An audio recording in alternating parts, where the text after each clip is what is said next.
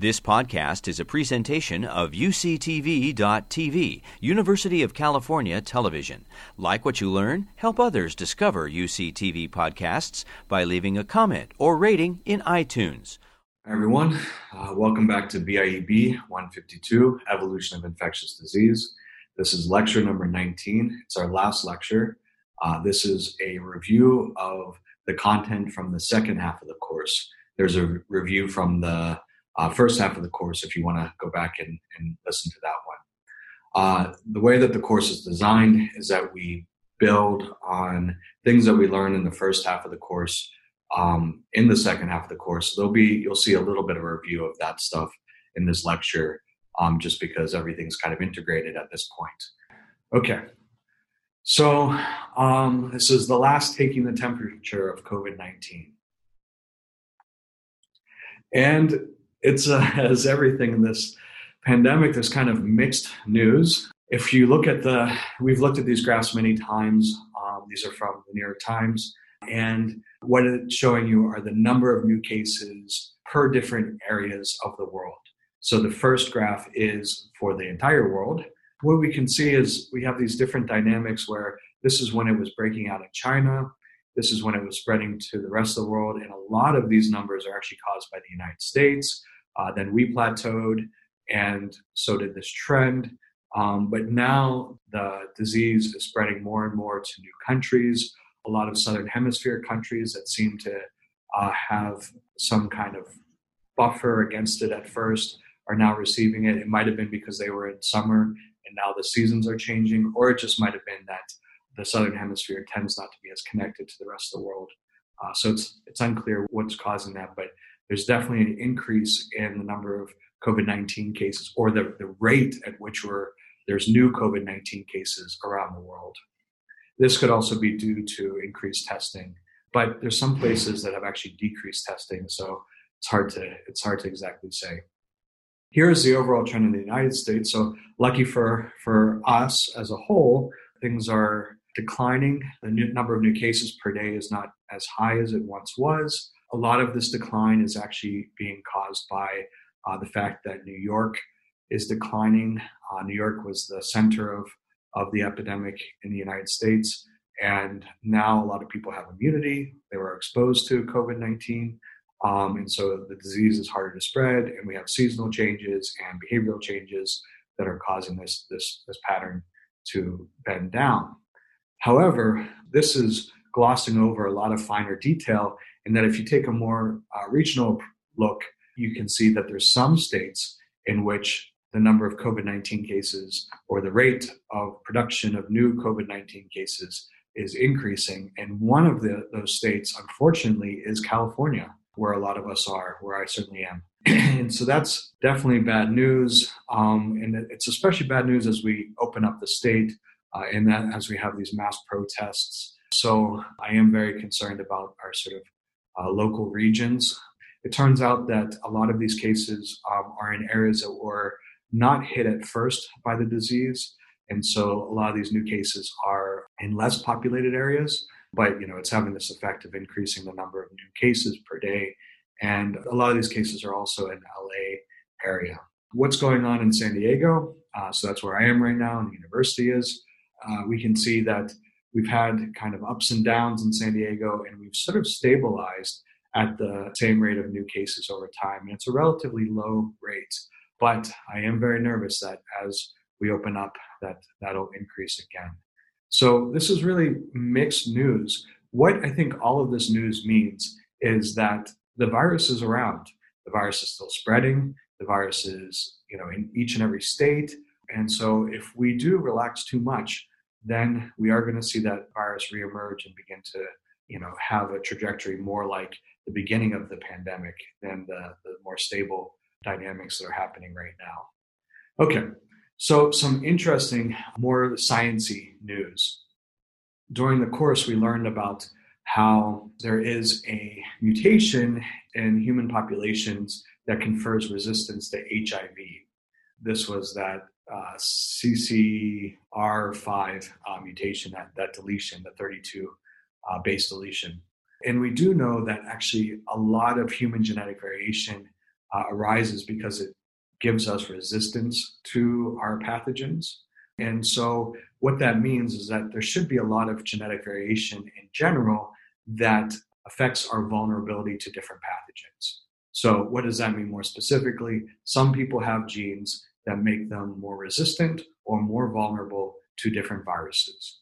And so that turns out that that is also true for COVID 19. Um, this is a study that was just published uh, two days ago. This is not peer reviewed yet. This is on Med uh, our archive. So you know it has all the caveats that I normally give for this kind these kinds of studies, uh, but it's a very it's a very good one. And so basically, what they showed is that there's two areas in human genomes, and that there are genetic mutations in these areas that make people more or less sensitive to really extreme cases of COVID 19. So everybody in their sample had COVID 19. What they were looking for is whether or not there's an association between certain mutations in the genome and whether or not your case of COVID 19 got really bad and that you needed to be intubated and so forth. And so that's what they're what they're doing is that they have genetic markers throughout the entire human genome on every single chromosome throughout spread throughout the chromosomes and then they see if there's an association with a particular marker and enhanced disease state and so the way that they do this is with this analysis called a GWAS. That's a genome wide association study, GWAS. And they usually present this these kinds of data in uh, these Manhattan plots. And what you're looking at here is you can think of this axis here as telling you how likely there is an association between some genetic variation in this location of the chromosome and the characteristic that you're looking for. So, sensitivity to COVID 19. So, what's on the y axis, I should probably start it here. That's a little bit easier to understand. It's just the different chromosomes and the position in the different chromosomes in the human genome. So, what this red line, dotted line here is this is a threshold that says, okay, given statistical noise and everything else, if the signal crosses that threshold, then we can be certain that there's some kind of mutation in that region of the genome that causes varying sensitivity to COVID 19. And so, what they found, and so this is a type of study that doesn't say that, oh, there's only two genes in the genome that give you variable sensitivity to COVID 19. This is a study that, that tells you that there's at least two, but there's probably more if they had a larger sample size or a different group of people, they might have been able to find uh, more uh, sites. But they were able to find two sites. This is the ABO blood type. It turns out that if you are type A, uh, you have a, an increased risk of having a severe case of COVID 19. If you are type O, then you have a decreased risk of having a really severe case of COVID 19. The other one that's interesting is here. There's a bunch of genes associated with this region of the human genome, and there's one in particular, this SLC6A20, that encodes for an interaction partner with uh, angiotensin uh, converting. Sorry, I, have never actually read that word before. Converting enzyme to, oh, I'm sorry, that's ACE. I should know that. I've said ACE2 a million times. Sorry. So basically, this is a gene that interacts with ACE2. And so if that's that seems if it modifies the ACE2 or interacts with ACE2 in some way, then it might change it in a way that makes ACE2 more receptive to the spike protein, or maybe it hides the ACE2 from the spike protein. So you can imagine variation having uh, kind of both effects. So they don't know that for sure. Uh, they just know that that area of the genome has this association uh, with more or less vulnerability to COVID 19 and that's their candidate gene that they will study more in the future to figure out how it is actually working to influence vulnerability. Yeah, so that's that's really interesting. This is amazing. You know, we're going through a pandemic during the genomic era. We have all of these uh, genome sequences of humans, and we have all these tools to look at these SNPs throughout the, the human genome and to make these associations. And yeah, so we're, we're getting sort of, we're getting real-time data on the virus's genome and how it's evolving, but we're also getting real-time data on, you know, what makes us more or less susceptible to this virus. And it would be amazing, although I don't think we're, we're quite there yet, is if we could actually maybe even watch kind of coevolution um, between the virus and, and humans as well. But that's probably out of the scope of things. But at least we can look at the genetic variation of the virus and associate how it's changing, and then the genetic variation in humans, and see how it's conferring resistance to the to the virus. So, okay, pretty interesting stuff. So this is the last lecture. This is the second half review. Now we're going to plunge into the lecture material. Okay, so just to kind of summarize some of the things that we talked about in the first half of the term. So, the first half of the term, I focused a lot on evolutionary processes, the mechanisms by which evolution works. And I, you could you could also call this population genetics. So we're thinking about how mutations arise in a population of bacteria or a population of viruses. Uh, we're talking about recombination, how you know different segments of genomes transfer between each other, and also horizontal gene transfer is a, is a subcategory there. We talked about genetic drift, you know how mutations randomly fluctuate in populations. We talked about natural selection, how the survival of the fittest, the mutation that gives you an advantage, allows that uh, genome to spread and then eventually that mutation to fix in the population. And so these are all these population genetic mechanisms. These are the things that are actually driving evolutionary biology. We started with them so that we would understand um, how it works, and so then we could start applying it to interpreting what's going on with our own diseases. The way that you can sort of think about these, these four different mechanisms is that the first two are mechanisms that generate genetic variation, and then the second two mechanisms are once you have this genetic variation, what happens to it? Does it sort of does it fix? Does it go extinct? Does it persist for a while in the population? What are the dynamics that happen to that the, that genetic variation? And that those that genetic variation is guided by random drifts up and down in the population, or it's driven by natural selection, where uh, if something's good, it's promoted in the population. If something's bad, then it diminishes in the population. So it's important to remember that many of these processes are stochastic, and then one of the processes is actually deterministic. So mutation is random. Uh, recombination is kind of a mix of random and non-random. So, but we we didn't really talk too too much about recombination, and it's really hard to actually predict with mathematics. So, it's you know it's it is random with respect to whether or not the variation is adaptive. So we'll call it stochastic and random. Uh, genetic drift is also random. It's just that sort of coin flip process. You know, is an allele lucky? Does it raise in frequency? Is it unlucky? Does it decrease in frequency? That's genetic drift. And so those are all random processes. And then you have natural selection. And natural selection takes all the good stuff, promotes it, takes all the bad stuff, and pushes it out of the, the population and out of the genome. And so when you see a pattern in evolutionary biology, a non random pattern, then that is typically caused by natural selection. And so a lot of times we, we want to know whether or not thing, organisms are adapting, whether or not genes are adapting to fit their environment. And so the way that we can tell that is by assessing whether or not there is non random patterns to what we're observing. So randomness is caused by mutation and genetic drift, and this non randomness is caused by natural selection. And so, a lot of what we're going to talk today when we're trying to figure out how do diseases evolve, we're trying to figure out, you know, what is the pattern we'd expect by random processes, and then does the pattern that we observe deviate from that random process? And that's um, that's really critical to making inferences about evolution. Okay, so this is just some simulations, and from the first part of the, the course, but it's just showing you this sort of tension between genetic drift and natural selection, and that depending on the circumstances, you can have a population that is evolving just by genetic drift.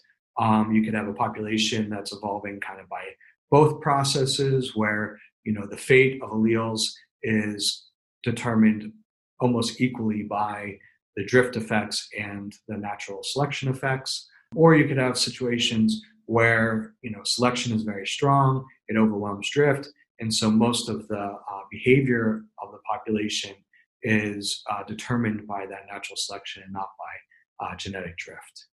And so but these things there's a there's a tension between these all the time. And you know whether or not the the knobs that sort of twist up genetic drift are re- reducing the population size. And the, the knob that affects natural selection is the fitness difference between uh, different mutations in the population. And so this is just a link to that the simulator that uh, makes these great graphs and lets us explore those population genetic dynamics. Okay, so that that's my summary of the first half of the class about you know the different mechanisms uh, that drive evolution, and in the second half of the class, basically we're investigating how pathogens have evolved, and so we have a pattern, and then we try to reconstruct the processes that gave us that pattern by knowing sort of how evolution works and looking for non-random and random patterns and so forth and then sort of reconstructing what, what exactly happened. So that's that's the focus of most of the rest of uh, today's review. One of the first things that we, we worked on in the second half was on phylogenies. So phylogenies show the evolutionary relationship uh, between otus that's operational taxonomic units that's anything that we're, we're assessing, we're sequencing the, the genes from, and they go at the very end of the, the, the tree, the very tips of the, the tree. And so here we have species A and species B. These are two different OTUs. This is a phylogeny, you know, showing us an evolutionary relationship. They had a recent common ancestor with one another. And what I want to show you here is how you get from those population genetic processes to creation of these phylogenies over long evolutionary time. And so what I just wanted to show is that, you know, maybe here's a dynamic of a particular mutation. This is the A mutation. So it spontaneously arose. Uh, so this is time on the y-axis. So it spontaneously arose in this population. It has an increasing trajectory. It looks like it's, you know, it's governed by a little bit of drift, but a lot of selection as well. So this beneficial mutation was spreading through the population. And then at, a, at some point, it fixes in the population what that means at this tick mark here, it means that all the individuals at this point in this population have that mutation. So they didn't have it back here, and now all of them have it here. And so this dynamic here, which is characterized over here, led to the evolution of the population. And so, what these tick marks, these mutations that turn into substitutions, so that's a mutation, turns into a substitution, they are what give you genetic distance. So it's what builds these arms of the tree or branches of the tree. And you get these bifurcations when populations split and they begin to get unique mutations along this arm and unique, unique mutations along that arm. So we spent a lot of time going over how to build these phylogenies, uh, but I really want you to be able to sort of capture and imagine what's going on, how you get from those population genetic dynamics to constructing these evolutionary relationships and these really crazy patterns that we see sometimes in phylogenies.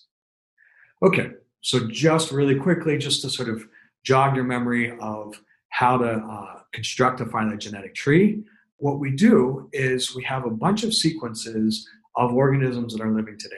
And we want to understand how they're related to each other, when they evolved, and when different characteristics of these organisms evolved. The first step to doing that is to build these phylogenies. And so you just take these, you know, these uh, DNA or RNA sequences. Um, you they're they're taken from different related organisms, and you align them next to each other so that you know site number one is always site number one in all of these different organisms. And then you begin to compare them and see where are there differences in these sequences. And then what looks like completely complete nonsense to me you know, just ATGC, blah, blah, blah, then you can actually turn that nonsense into an evolutionary relationship and then begin to, to reconstruct history, not, you know, by digging up fossils, um, not by, uh, you know, certainly not by time traveling, but sort of by time traveling, by looking at these existing genetic codes and reaching back in time and figuring out what happened. Okay, so, but we all know that the actual procedure to reconstruct that time and that history is not nearly as exciting as I try to make it out to seem. So, what do we do? Remember, often we have information about these sequences and that we've chosen one or a handful of sequences that are in organisms that we know are evolutionarily distinct from the focal organisms in our study. And what this does is it allows us to root the tree, and so it gives us direction in our phylogeny. We know that Salmonella is a completely different genera of bacteria from these. They're very genetically distinct. So we can say, okay, this one here is going to be more different than all of these other sequences. Here we have outside information uh, on that. And so we establish it as the root. That says that, okay, all of these other sequences here evolved out here in the tree. And that gives us direction and gives us an understanding of you know, what changed at what time in history. So rooting the tree is very important. Then we want to go through and we want to begin to look at information here and make guesses for which sets of OTUs are most similar to each other and what the likely structure of this tree is. It's a guess, it's a hypothesis, and then we, we sort of go through the data, we go through the sequences and see if this hypothesis that we come up with makes sense if it doesn't, then we have to start over and, and create a new hypothesis. This is it's an iterative process. Typically, you know, computers do this, not not humans. Um, but you have to understand sort of the logic that you use in order to construct these phylogenies. And so the logic is called parsimony. And basically, what you're doing when you're applying parsimony is that you are trying to minimize the number of mutations or substitutions that happen on the tree, the number of tick marks on the tree. We know that evolution is slow, evolution is random, evolution takes a long time. And so it, it is most likely that very little evolution happens on the tree. And so we want to minimize the number of times we uh, hypothesize that a mutation or a substitution happened on that tree. Okay, so the way that we first get a little bit of insight on how these things are structured is we count up the number of genetic differences uh, between these sequences. And so we're just counting up that there's two differences between these two sequences. Let's look. So no difference, oh, one difference, no difference, one difference. So two differences in total. And so that's true. There's three differences with these guys, and there's only one difference between B and K12. And so we would hypothesize that K12 and B are closely related in the phylogenetic tree. And so we put them there, clustered together. And then we want to ask ourselves are there any nucleotides that B and K12 share, but not O157? And so, why we want to ask that question is that would establish that these things, these guys cluster together, um, and that there's a mutation here that separates them from the rest of the tree. And so, in fact, that's what we see is that there one, there's one that has uh, this has a C here and a C here, um, but the O157 and the Salmonella both have G, and so that would suggest that O157 comes out here in the tree, that there's a mutation that separates, that happens on this branch that separates these two OTUs from the rest of the tree, and that the O157 has a ancestral state of that nucleotide. And so that's how you build it onto the tree. You say, okay, O157 happens there. There's a G to C change, and that explains why these two have different nucleotides in this in this part of their genome. Different nucleotides from the rest, not different nucleotides from each other, just to be clear. Okay, so now this is our hypothesis. We have we have one mutation supports this hypothesis. Uh, there's four mutations in total in this uh, data set, and so do the other substitutions, do they also support this hypothesis? And so let's just go through one by one. And the way that you assess whether or not they support this hypothesis is that you can put a single genetic change on the phylogeny that can explain, given the structure, can explain these sequences. So, for instance, this is K12. It has a different nucleotide in this position than the rest of the strain, the strains, and so that suggests that there is a mutation that happened from the common ancestor B to K12 going out to K12. Um, and so that single mutation happened here. We only have to put one mutation, one tick mark on the phylogeny. And so I would say that that supports the structure. It hasn't introduced any homoplasy. We'll go over the definition of homoplasy in a second. Um, but that's when you would have to put two separate tick marks to explain the mutation at a single site. The next step is okay, you know, is this mutation congruent with this structure? And uh, we find out that it is. This is a single mutation in O157. It happens here on the branch that extends out just to O157. And then we have this mutation here. We have uh, all of these guys have A's, and the salmonella has a T. And so, yeah, even though there's there's really three OTUs that have this genetic change, we can explain that with just a single tick mark uh, at the base of the tree here. When the these organisms were diverging from each other, there was this mutation, and it now resides in all of these genomes out here.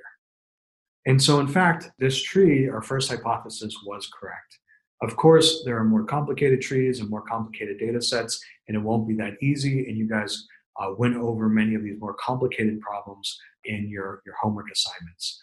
Uh, so definitely go back and check those out. I just wanted to jog your memory and remind you of the terminology and how all of this works. So uh, there are key concepts in, in phylogenetics that, that we went over. Um, these are just a, a, subset, but they're really important uh, to understand in order to be able to build these phylogenies and also in order to be able to read the phylogenies. And so what we have here, we have three terms, common ancestor, homoplasy, and monophyly.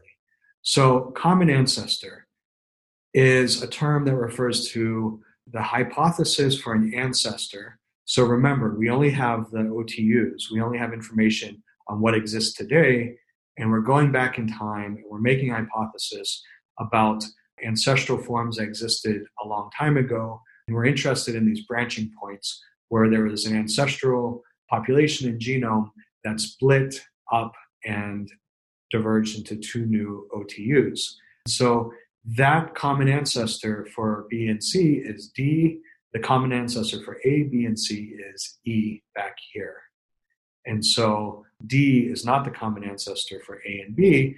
If you go back in the tree, the common ancestor for A and B is this E back here. So that's how you, you trace back in the tree and you see where is the most recent point in which the, the branch splits that leads to lineages that go off in this direction and the lineage that goes off in that direction. Okay, homoplasy. This is when you have parallel evolution or reversions.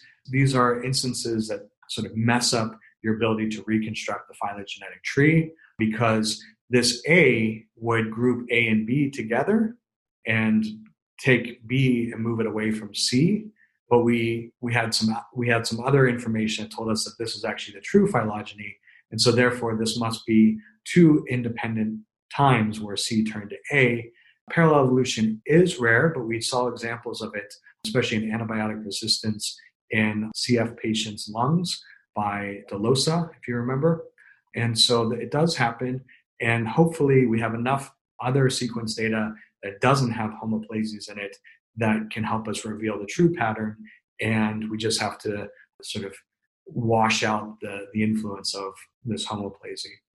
Um, and so these are important for a number of reasons. Uh, they interfere with our ability to create phylogenies, but also if you see a particular mutation happening again and again on the phylogenetic tree, it suggests that's a non-random pattern. And so it suggests that uh, natural selection is actually favoring that mutation, that there's something adaptive about that mutation.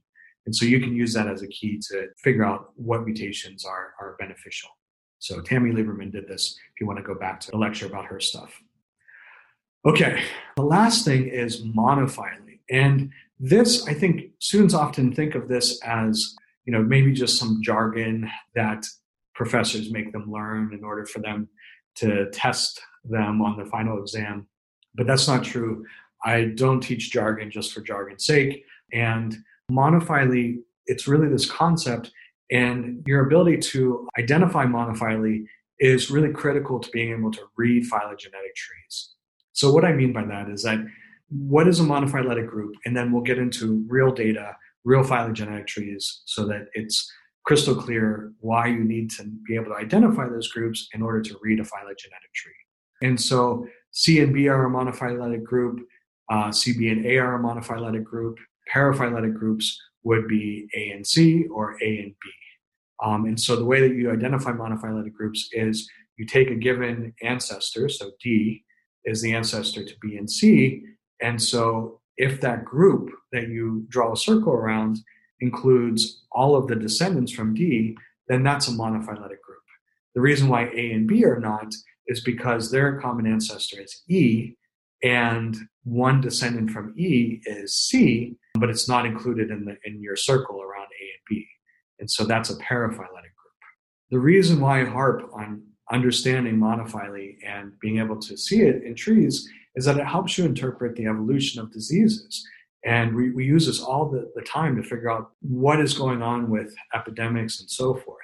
So, for instance, we can look at monophyletic groups of HIV that are spreading in humans, and we can see that there's there's different monophyletic groups that are spreading in humans that are separated by simian viruses, SIV. And so we know that this is a small monophyletic group. The, the closest uh, relatives to this group are both a mix of other HIVs and SIVs. And so, therefore, this monophyletic group must have been a case where HIV moved from SIVs into humans. Same here, same here, same there, and same there. And so being able to identify these monophyletic groups helps you see exactly where in the phylogeny when these host range changes happen. And what's important is that you would assume that if you didn't have this information, that all HIV viruses emerged into the human population at the same time. But actually, we see that there's many different times where HIV came into the human population. This helps us understand why there's so much genetic diversity in HIV, but it also helps us understand why HIV to patients that have this type of HIV, their disease behaves very differently than people that have HIV 1. It spreads uh, much slower than HIV 1 does. And so it helps us begin to understand that variation. But it also, in the long run, and not that we've figured this out yet, when you look at SIV populations, given that these SIVs are in this sort of portion of the phylogenetic tree where we see multiple different times where emergence has happened, it might tell us that ah, there, there could be something genetically unique about these SIVs that would, would facilitate future host range expansions. So we'd want to study that, understand that, uh, and hopefully be able to block uh, those emergences from happening in the future. So all of this is based on our ability to recognize monophyletic groups and then reconstruct when host ranges, uh, host range expansions actually happened during the evolution of these diseases. Over here, this helped helped us understand, but by being able to recognize monophyletic groups and that these monophyletic groups are associated with different patients, that led us to understand that when a CF patient got the strain of Delosa that was causing this epidemic in the Boston area, that strain then took hold in the, the lungs and then remained there throughout the course of the, the disease, that patients weren't getting new strains and an influx of new strains, that it was a sort of a one time incident that caused the infection, spread in the lungs, and it established itself there. And so that helped us understand uh, the dynamics of this disease. And then, you know, in the future, hopefully we can modify our behaviors to stop the, the spread of things like Delosa to CF patients. Okay, so I just wanted to go over this was a section problem this was on trying to figure out host range expansions. I had some questions in office hours about this, so I wanted to go over this now as we're talking about monophyletic groups. Um, I think this is a really active way for you to, you know, really cement this idea of reconstructing evolutionary events that happened in the past um, using phylogenies, thinking about parsimony and thinking about monophyletic groups. So we have all of these different OTUs. They are associated with different hosts. This is, we'll say, influenza. And the question is since we have all these different hosts, we had a, a strain that was ancestral to these that probably had a limited host range. So when did it evolve to switch and go into horses and cats and humans and pigs and chickens and geese and so forth? And so we could create a hypothesis. And so this is Wrigley. Sorry, I'm in my office today, so that's all of Wrigley that we'll see. We could have the hypothesis that, oh, the influenza was spreading in dogs a long time ago, and then it spread to all of these host species, right? So basically, I'm coming up with like the worst possible hypothesis that you can imagine. It could be true. There's nothing wrong about the hypothesis, except it's not parsimonious. And so you can imagine that, oh, maybe it was infecting something completely random that there's no sign of it in the modern modern virus or you could sort of build a better hypothesis that perhaps the ancestral one actually used one of the hosts that its descendants still use. So that's that's sort of one one problem with this hypothesis. Another problem is what i'm doing here and this is basically the laziest way to come up with a hypothesis for host range expansion is that i've just said that at the very tips of the tree. And each of these tips, there was evolution where variant that infected dogs can now infect chickens, can now infect chickens, chickens, chickens. Here's one one that went and now infects horses, now infects horses, now infects humans, and so forth. And so I've just said, oh, okay, there's tons of tons of host range expansion, evolution happening at the tips of the tree. And you know, this is not fundamentally wrong, but it's not parsimonious. And it's unlikely that this is what the evolution of host range expansion uh, was to, to create this pattern in the phylogeny. And so let's start out with Wrigley. You know, it's unlikely that none of the viruses that exist today um, are able to infect the ancestral host. It, it's unlikely that it was it was dog back then. And so the question is, well, you know, given information on this side of the phylogeny, what is the likely ancestral host? And there's kind of two ways to go about this. Okay. First, you can say, is one of the hosts very common in this side of the phylogeny? And by common, I don't want you to just go through and count up the number of OTUs that are associated with the host. For instance, like cats dominate all of these OTUs, but cats are actually only in one spot in the phylogeny.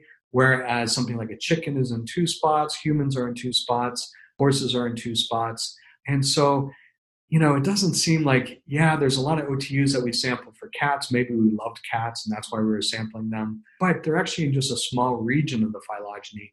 And so they're unlikely to be the ancestral host species. And the way that you can recognize this is that basically this is one monophyletic group. And so to explain this, you could have just a single host range shift from horses to cats back here, and then all of the descendants would be for cats. And so you would explain this just by a single evolutionary event. And so even though there's lots of OTUs that are associated with cats, they're all clustered together. And so they likely aren't the ancestral version. It's likely caused by just a single host shift here. And so, okay, so what we want to look at is distinct monophyletic groups at this end of the phylogeny. And so what we see is that, oh, this is a distinct monophyletic group for chickens, and this is another one for chickens, although they're clustered, you know, at this end of the phylogeny relatively close to each other. So maybe, you know, maybe that's not it. There's one human and human, that's these are distinct as well. And so, but they are also clustered in this small section of the phylogeny. Um, when we look at horses, there's two monophyletic groups for horses. And if you go back in time to find out where their common ancestor is, we find that it goes back all the way to common ancestor for all of these OTUs. So I, I hope you, you guys can see that. If you trace a path between this horse and that horse, you get back to here. And so that suggests that the horse is, is the ancestral host. And then we get a bunch of host range shifts that happen uh, further out in the phylogeny. So that's just our guess. It could be wrong, but let's let's sort of establish that and go through the phylogeny. And so to explain all these chickens, we just need one change here, horse to chicken. To I'm calling this feline instead of cat. So H to F explains all of those. That's nice and easy. We don't have to have any mutations here because the ancestor actually has horse. Uh, we don't have to have any changes, evolutionary changes down on this branch because the ancestor is horse. But we do have to start working our way through this sort of intricate section here. And if you see all of this change, you know a lot of stuff is happening. And this is going to be the tricky part of the phylogeny. And so we see we have two humans, we have a goose, we have chicken, and we have these two pigs here. So, what we could do, which is not actually parsimonious or the most parsimonious, is that we could have okay, this is all of these back here, all of these nodes are able to, these common ancestors are able to infect horses. And so you have a horse to a human shift, a horse to a pig shift, a horse to a chicken shift, horse to goose, and horse to human. Now, we have two horses to humans really close to each other in the phylogenetic tree. That's the first signal that hmm, maybe there's actually a smarter way to capture the, the evolution here. So, smarter, I mean parsimonious way to explain what happened out here. And so, what you can do is now erase the tick marks that you have on your on your phylogeny and sort of rethink what what, what might have happened in this part of the the evolution of this pathogen. And so, what you would do is you say, okay, there's one human here and one human here. What if I had evolution to switch to humans here so that this common ancestor switched to humans? And so, it would explain that human, it would explain that human with just a single mutation. We were explaining those two before with two separate evolutionary events. Now we, we explain it with just one. And so, well, that seems good. That seems parsimonious. But then it gets complicated because now we have to explain the rest of the evolution in this group. And we, when we do that, we have now humans giving it to geese, humans giving it to chicken, humans passing it on to pigs. And that actually works out. And now we have a tree that has six host range shifts. And that's the most parsimonious explanation for this pattern out here. Uh, we started with a tree that had, you know, uh, 10 to 20, however many OTUs uh, there are, and now we're down to just six. And so when you're doing this problem, you're trying to maximize the fewest number of shifts possible. And, you know, make sure that you, you sort of see things like that humans could spread it to geese and chickens and pigs. We actually, you know, we think of other species as being reservoir species for viruses that then emerge and spread into human populations, but we're actually a reservoir species for influenza. We saw a figure about data on that from an earlier lecture in the course. And we had that example where humans infected a tiger in the Bronx Zoo with COVID 19. So that's a host range expansion from humans to, to that tiger. And so that does happen. Don't don't let your sort of human biases influence your ability to do these these problems, interpret the data. Okay, so we can do very similar things and use similar logic of parsimony to reconstruct pathways of spread uh, from one patient to another patient, from one area of a hospital to another area of the hospital. But in the last lecture, we specifically talked about how you could use these methods in order to figure out how SARS CoV 2 has spread around the world. And so we have lots of problems in the homework assignments in the sections, but basically you use these mutation matrices. So what we have are different mutations on the x-axis and different isolates from patient A and from patient B and from patient C and D and E. Uh, but remember, the, we're sequencing the isolates of, so we're sequencing a pathogen removed from that patient. And of course, you can remove a couple different samples from a single patient, and there could be genetic diversity in that pathogen. And so that would help you understand the patterns of how it spread around the hospital as well, if you had that additional information. And so that's, that's related to that homework problem that was pretty tricky for, for some students. So what we have here is we want to start with the pathogen that has the fewest mutations. So this A has three mutations, and then B has one additional mutation. So there's an arrow that connects A and B. And then C has one additional mutation. So there's an arrow that connects B to C. And D and E both have one additional mutation as well. It's a distinct mutation from the one that C has. And so that's what causes this bifurcation here and a second arrow happening from B. And so then the question is did D or E come first? And the way that you can figure that out is by looking at this epidemiological data and see did D overlap with B or did E overlap with B? If only one of them overlapped with B, then it's likely that that patient got the pathogen first and then quickly spread it to this pathogen. Uh, there hasn't been enough time for it to actually develop an extra mutation. And so what we find here is that if we look at D is in wards one and four, B is in wards two, one, and five. So they overlap at the same time in the same ward with D. So this is this is our likely pathway first to from B to D and then to E. We see that E doesn't overlap with B at all, but E does overlap with uh, D in the hospital, and so it's likely then that D spread it to E. So this is the way that now we're coupling, you know, thinking about pathways of evolution and evolutionary relationships between these, these pathogens to reconstruct these pathways. And sometimes we need extra information that we can glean from this epidemiological data here that people routinely collect in hospitals where patients are uh, and which patients overlap with them. Okay, so we can figure out roughly in the phylogeny when host range expansions happened or when when people were infected by these diseases, or we can actually use these evolutionary relationships to establish pathways of transmission. And we can couple that information with molecular clocks so that we, we can not just sort of point where in the phylogeny something happened, but we can actually attach a time to when that happened. How long ago in the past did, did that epidemic happen? How long ago did HIV spread from primates to humans. And so we talked a lot about molecular clocks.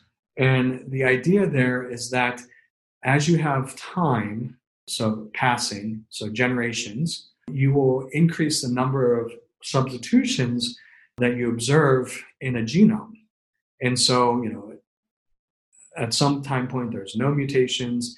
And as generations pass, they randomly mutate, drift or natural selection acts on those mutations, and then you get a buildup of those substitutions in genomes, and that increases through time. And what we learned is that if those mutations are neutral mutations, they have no fitness benefit and they're not deleterious, then they will actually accumulate at a very steady rate. And that steady rate is directly proportional to UB times the number of bases that you're looking at. So it's directly proportional to the mutation rate. And so, how you calculate the substitution rate for a given sequence of DNA or RNA is you take that per base mutation rate and then you look at the entire stretch of that DNA or RNA and you calculate, you know, what is the rate of mutation across all of those bases. So you start with the per base mutation rate and you just expand that out to whatever window you're looking at in the genome. So we know that if mutations are neutral, then they should accumulate in a very clock like, very predictable way that's set by the underlying genomic mutation rate. So that's what this graph is showing us here. And so what we can do is we can take modern sequences. And so here's a DNA sequence from one OTU, here's a DNA sequence from another OTU. I've just highlighted where they differ from each other so these red mutations happened on this this branch of the phylogenetic tree. These green mutations happened on this branch of the phylogenetic tree, and they shared a common ancestor at some point in the in the past. And we want to know when did they when did they split off from each other? How long ago was this common ancestor? Uh, and we can use that to date that, but we can also use that to figure out, you know, when if this common ancestor was, um, if these are the different HIV strains, then this common ancestor indicates roughly when SIV spread to humans. And so the way that we do that is we can take, okay, there have been 10 substitutions that have happened in total. So there's 10 differences between this sequence and that sequence. And then we have the underlying per base per generation uh, mutation rate. We know how many, how large that window that we're looking at, how many nucleotides are, are, are we actually looking at. And then if we actually want to get to a calendar date, we also have to add extra information, this generation time. Uh, remember, the mutation rate is the, the time component of mu- the mutation rate is per generation. It's not uh, per you know, calendar year per minute or anything like that. It's per generation. If you want to convert per generation into an actual number of days or months or years or so forth, then you have to make this conversion from generation to uh, to days. So if we have all of this information, we can actually just back calculate when this when this actually happened. And so to do that, we use this equation here. We have time to split, total number of polymorphic sites divided by the DNA sequence length times mu b. So this is just the rate of mutation for that window of DNA sequence that we're looking at. And this is generation time. This is just converting the number of generations into the number of days. And then this one half, remember, we have to we have to account for the fact that evolution was happening on two different branches. One that went from the common ancestor to here, and one that went from the common ancestor to here. And so we have to account for the fact that there's basically been twice as much opportunity for mutations than the actual time that we're trying to date back to. And so we have to account for that, that one half right there.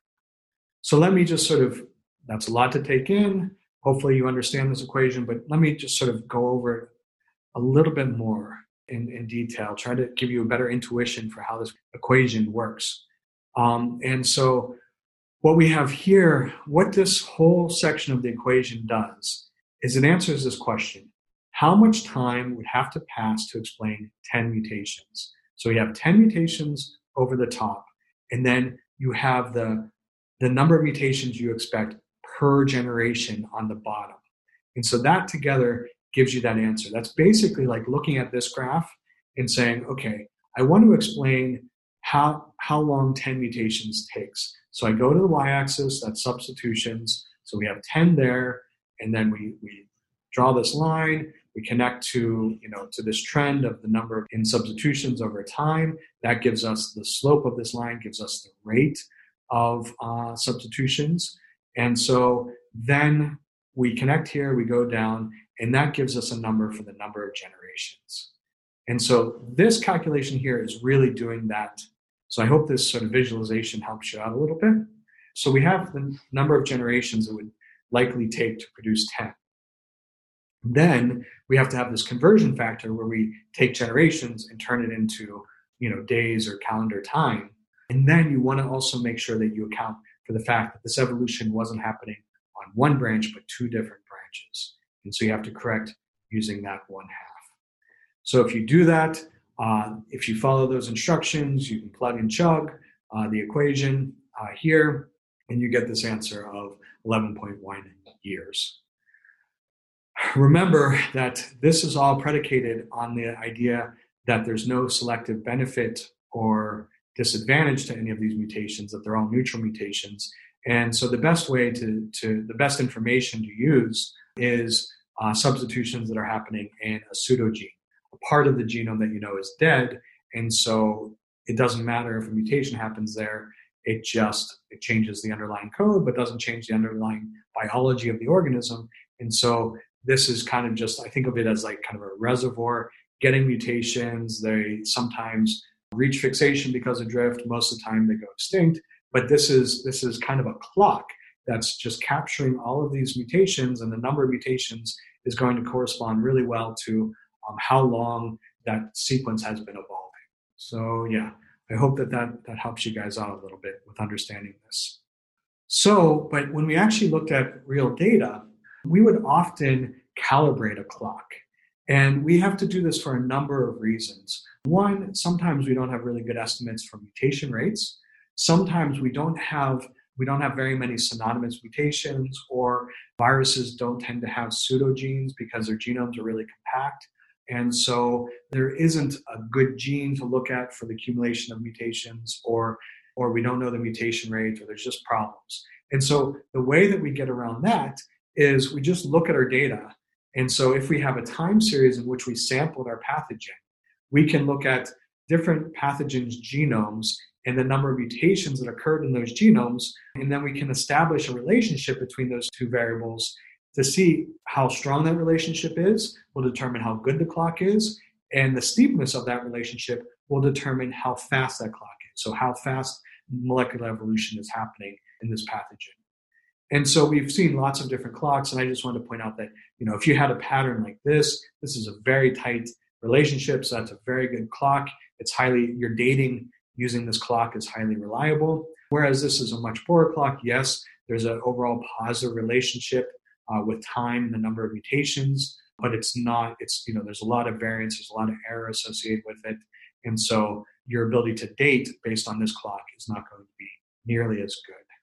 So this is a clock that you've looked at many, many times, and we see that there's basically the substitution rate for SARS-CoV-2. This is from nextstrain.org is about two mutations per month. And this looks like it's a pretty bad clock, but actually this is just there's tons of data in here. And so actually this is a pretty pretty nice clock, pretty uh, repeatable. And so we actually do have pretty good resolution to go back in time in this phylogeny and pinpoint things like when did these strains first emerge in China and so forth. So you take this phylogeny, you find ancestral strains that you want to sort of date, maybe when it arose in China or when it spread to North America or when it spread to Europe or so forth. And so you can use these patterns in the phylogeny. The coloration here is for different regions. And so you can go back and say, well, when's the first time we see a strain in North America? And given the phylogeny, this is the first time that we're able to see it, but actually maybe it came earlier on. And so when did the sort of ancestor to this strain actually move from China to here? So what's the window in which it could have spread to, to North America? Uh, and so you can use that phylogeny where you um, establish you know these evolutionary relationships, and then you can use this clock to figure out well this is separated by a single mutation. A single mutation happens in about half a month, about two weeks, and so there's a two week window when we think that the strain moved from China to North America. so, and we've gone over a lot of times how to use these molecular clocks coupled with phylogenies to, to figure out when common ancestors happened and when evolutionary events happened. Okay, now what I want to do is I want to present that DN-DS ratio, the non-synonymous versus synonymous changes in a, a slightly different way uh, than I talked about it before. I want to link it up to that molecular clock a little bit tighter. Uh, and I hope that it gives you sort of just a better understanding of how that calculation works and you know what's happening when these are these organisms are evolving and how we can use this DN-DS ratio in order to uh, determine if there's positive selection or negative selection. Okay, so say you know this is just building off of the the example that we've been going over from molecular clocks. We have a you know very regular rate in which you're getting an increase in the number of synonymous changes over time. And so, what we could do is we could compare non synonymous changes. So, changes that actually influence the, the protein in a way that natural selection may be able to see those changes. And so, the question is is the rate of increase of non synonymous changes equivalent to the rate of synonymous changes? If so, then that should be a pattern where these mutations are actually just behaving neutrally and that natural selection is not affecting the evolution of that protein. If you have an acceleration, acceleration is, is positive selection, a deceleration is purifying selection. And so you could look at a genome and you could see that, oh, actually, the rate of non synonymous changes over time is heightened above the synonymous changes. And so you could say, oh, it looks like, you know, it looks like this protein that I'm examining is actually experiencing positive natural selection. But there's one caveat, there's one hitch there. We know that that molecular code that determines whether or not a mutation causes a non-synonymous changes or synonymous change is biased. And it's biased in a way that the first two nucleotides tend to change the amino acid, and the third nucleotide tends to be redundant and not change the amino acid. So the first two sites tend to cause non synonymous changes, where the third site tends to cause synonymous changes. And so the, the code is biased towards producing more non synonymous changes than synonymous changes. And so this elevation of the rate of non synonymous changes might not be caused by natural selection, but just caused by this bias in the genetic code. And so, what you need to do is you need to establish what your expected rate of non synonymous change would be under just neutral evolution, but given that there's an additional bias of caused by the, the genetic code. And so what I'm saying here is that here is the underlying rate of evolution that's just neutral evolution, no natural selection happening. And here is the underlying rate that is just neutral evolution as well, but for non synonymous changes. So basically, you're, you're taking this vector here, this rate, and you're saying, well, how much more often do I expect to see a non synonymous change versus a synonymous change? And that sort of that that elevation, that steepness of the slope, this angle here is determined by just that proportion of non-synonymous changes to synonymous changes. And so that gives you this new expectation. So yes, it has a steeper slope than the synonymous slope, but it's still neutral. It's just factoring in the bias that's caused by this molecular code. And so once you establish that what your expected non-synonymous rate is given neutral evolution, then you can ask, you know, when I look at an actual genome, does it have an elevated rate of non-synonymous above above this expected, or is it or is it below? And that will tell us if it's positive selection, experiencing positive selection, or purifying selection. And so what's happening here is the expected is this graph here where there's just neutral evolution. Yeah, there's some substitutions through time, not that many. It gives you this sort of slow rate of uh, increase of number of substitutions. Whereas when you add positive selection, you're really hitting that gas pedal and you're elevating the rate of substitution in that protein. The opposite is true for purifying selection, where this is this is what drift looks like. You get some substitutions over time, whereas you put some negative purifying selection on that sequence on that protein, and you begin to really reduce uh, the number of changes that are happening in uh, non-synonymous sites in that protein. So, okay, this is sort of understanding you know, rates of substitution given neutral evolution and synonymous mutations versus non-synonymous mutations, and we're factoring in genetic code. So how does all of this really relate back to that, that initial equation? So remember, we have four parts in this the dN/dS ratio equation. We have the number of non-synonymous substitutions observed and the number of non-synonymous sites. This is possible non-synonymous mutations that would cause a non-synonymous change. And then this is just the number of synonymous mutations observed divided by the number of synonymous sites um, in the in the sequence. Um, and so basically, this vector here, this line here, is this this part of the equation here. Okay, and then you have to use two bits of information to calculate this line here. So that is the relative number of non-synonymous sites to synonymous sites. So this is over this in the in this in this equation. And so you use that ratio in order to extrapolate from this rate, given the, that ratio of this to that, what is this angle here? And what is this, what is this trajectory? So now we've, exp- we've shown sort of these are the three parts that we've used so far to get to here. And then we add in the observations of you know what we actually see the number of the, the rate of non-synonymous change over time. And then here's where the sort of the equation completes in that we see that this is greater than this.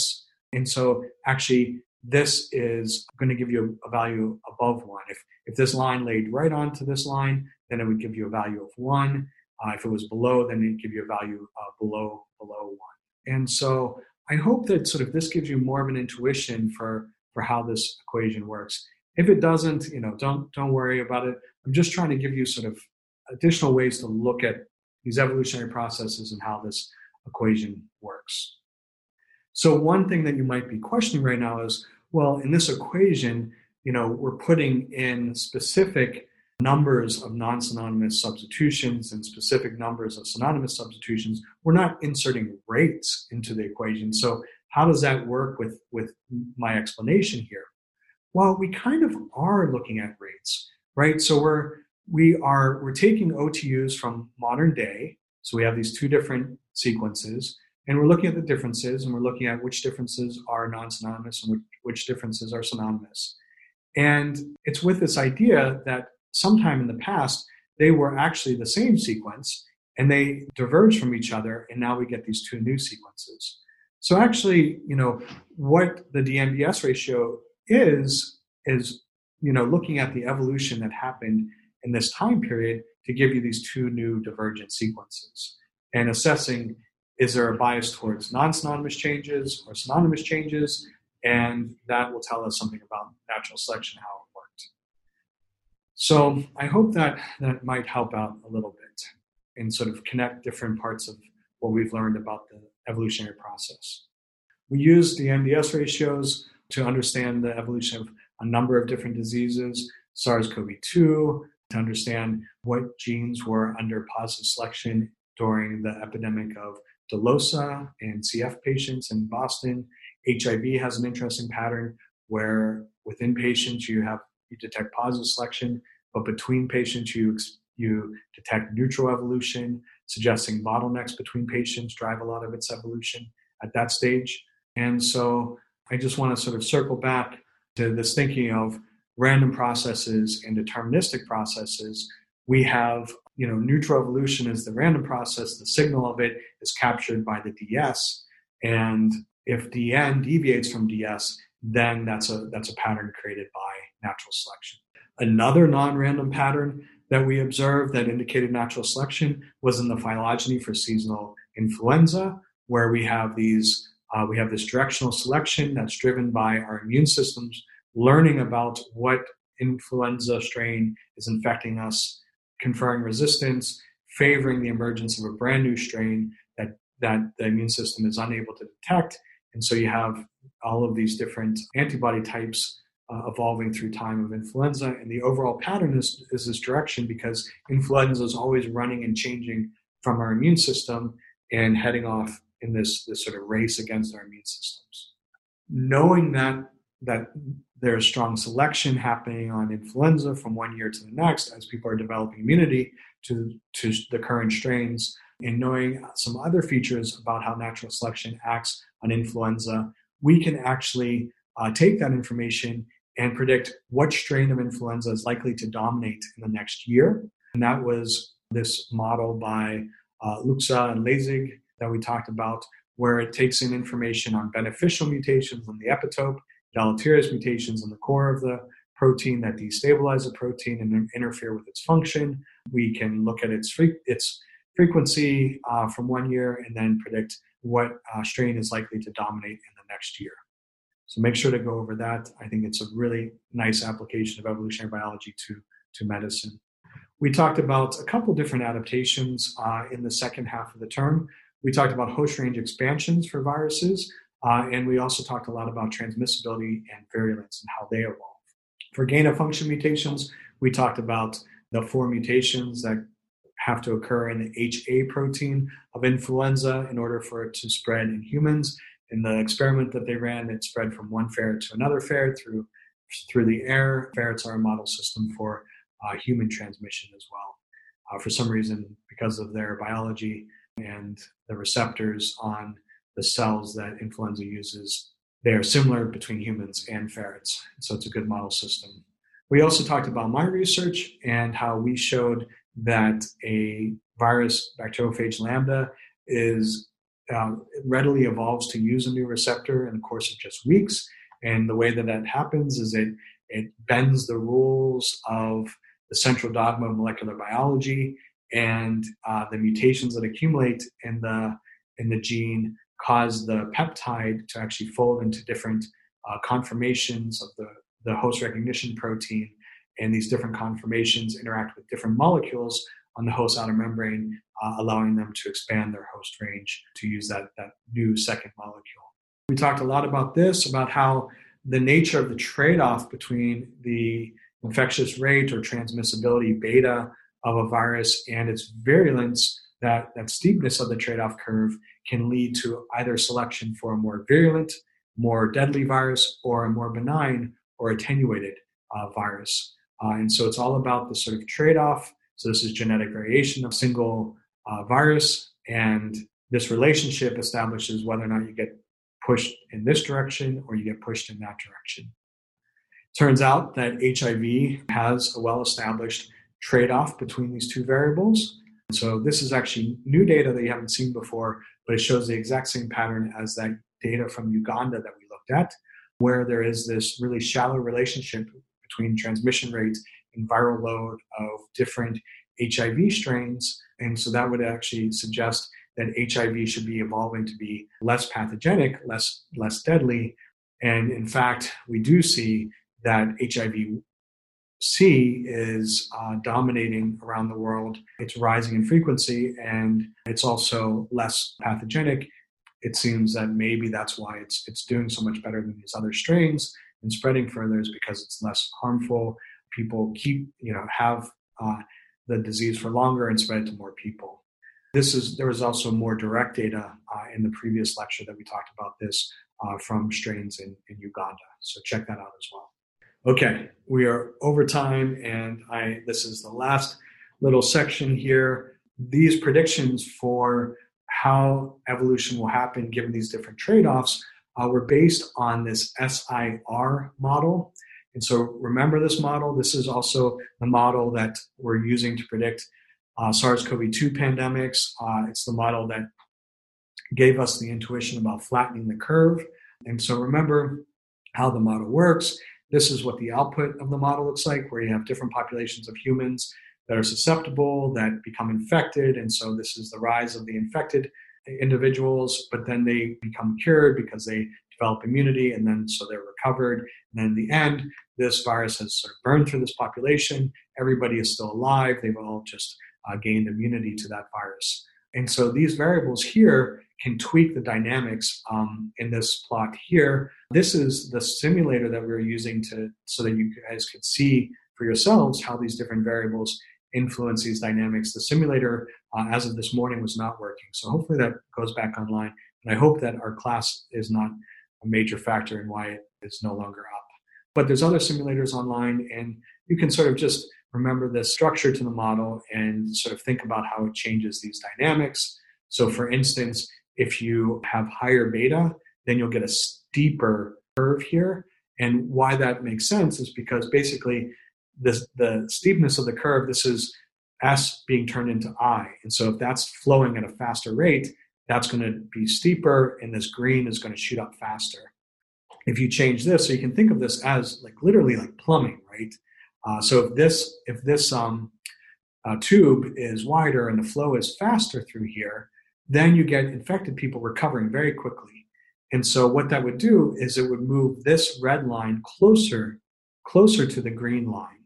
Um, so basically, as soon as the person gets infected, it immediately turns into a person that is recovered, and so you get you get very little separation between these lines. However, if that is extended, if this is slower, if the recovery time is longer, then you're going to have more separation between the green and the red line.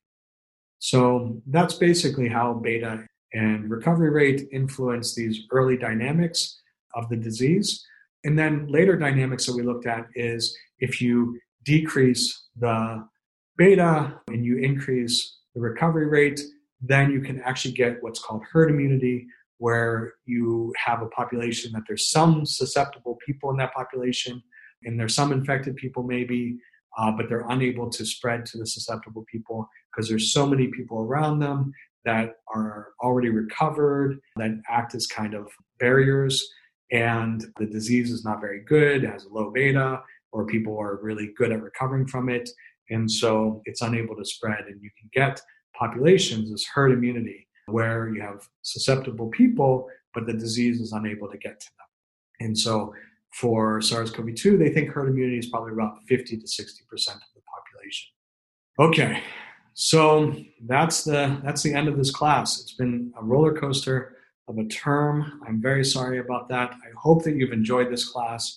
Um, I, you know, I really want to thank you guys. It's helped me stay focused through this pandemic and now this uh, civil unrest. It's uh, meant a lot that you guys have kept your attention and watched all these lectures and, and learned. So I just want to leave on two notes.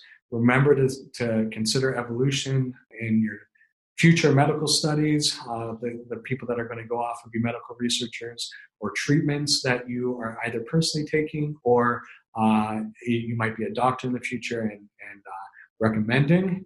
Um, and also, if you are a medical researcher, I better never catch you using the word emergence rather than evolution. If it's evolution, call it evolution. Thank you guys very much. Um, this was a great and horrible term. So sorry about that and take care. You've been listening to a podcast by University of California Television. For more information about this program or UCTV, visit us online at uctv.tv.